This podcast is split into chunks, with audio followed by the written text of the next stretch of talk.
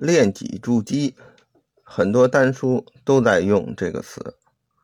我这里说的意思跟他们不是很一样，是练己为筑基做准备的意思，或者说，练己是筑基必不可少的重要工作。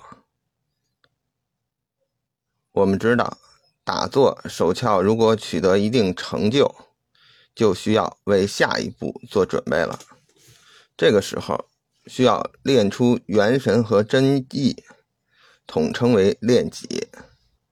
很多人在练功的时候忽略了这步，造成后面彻底练错了，成为人生一大遗憾。真意是什么呢？就是你身体真正主人的意识。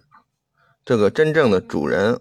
我们之前提过，就是元神，也就是西方心理学所说的超我。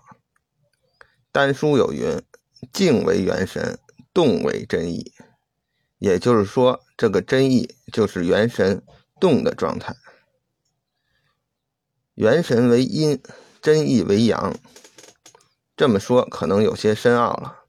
简单的说，练出真意就是让元神做主。替代食神，控制住你身体整个练功的过程。为什么要这么干呢？因为食神喜动好死，他做主就是逐步消耗你的生命，把你引向死亡。举个例子，人为啥会对黄赌毒上瘾？就是食神在作怪。食神会不断给瘾君子灌输特别爽的感觉，让他越陷越深。而元神喜静好生，他主持身体就会帮助你延长寿命。所以练丹功就一定让元神动起来，也就是真意来主持这个身体，才能成功。那练出具体有什么方法呢？因为元神喜静，所以身心必须入静到一定程度，它才会出现，才能调出真意，控制住身体里的气机。入静的方法前面说了很多，如果还练不好的话，可以再参考一下灵宝秘法引仙功的一些要点，比如打坐的时候，上体要正直，舌头不要乱动。收回自身宇宙，也就是自己眼、耳、鼻、触觉等感知的范围越缩越小，要越来越放松，呼吸细匀长，心脏跳动也要随之自然缓慢。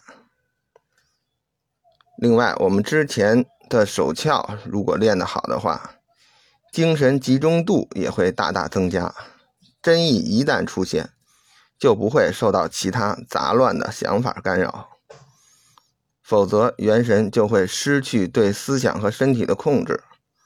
如果觉得精神集中度不够，光手上丹田还是不够，那可在一天当中拿出比较少的一部分时间。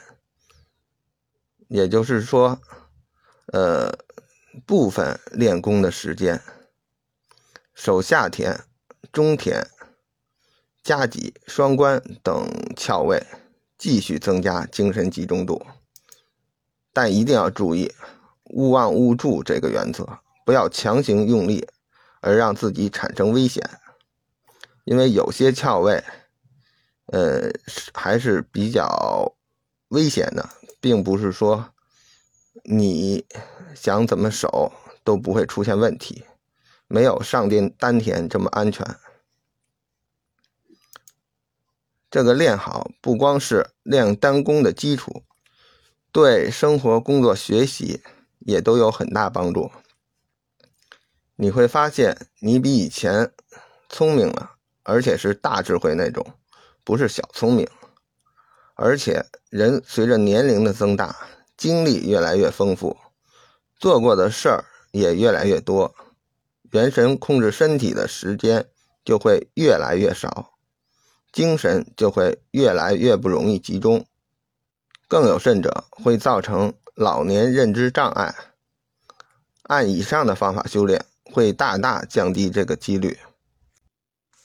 总结一下，练出元神和真意是修炼内丹的必要步骤，所以从很早就应该开始要逐步训练了。按照丹书的说法，元神和真意。都属土，一个是阴土，一个是阳土，双土成龟，而龟就是练内丹的药材。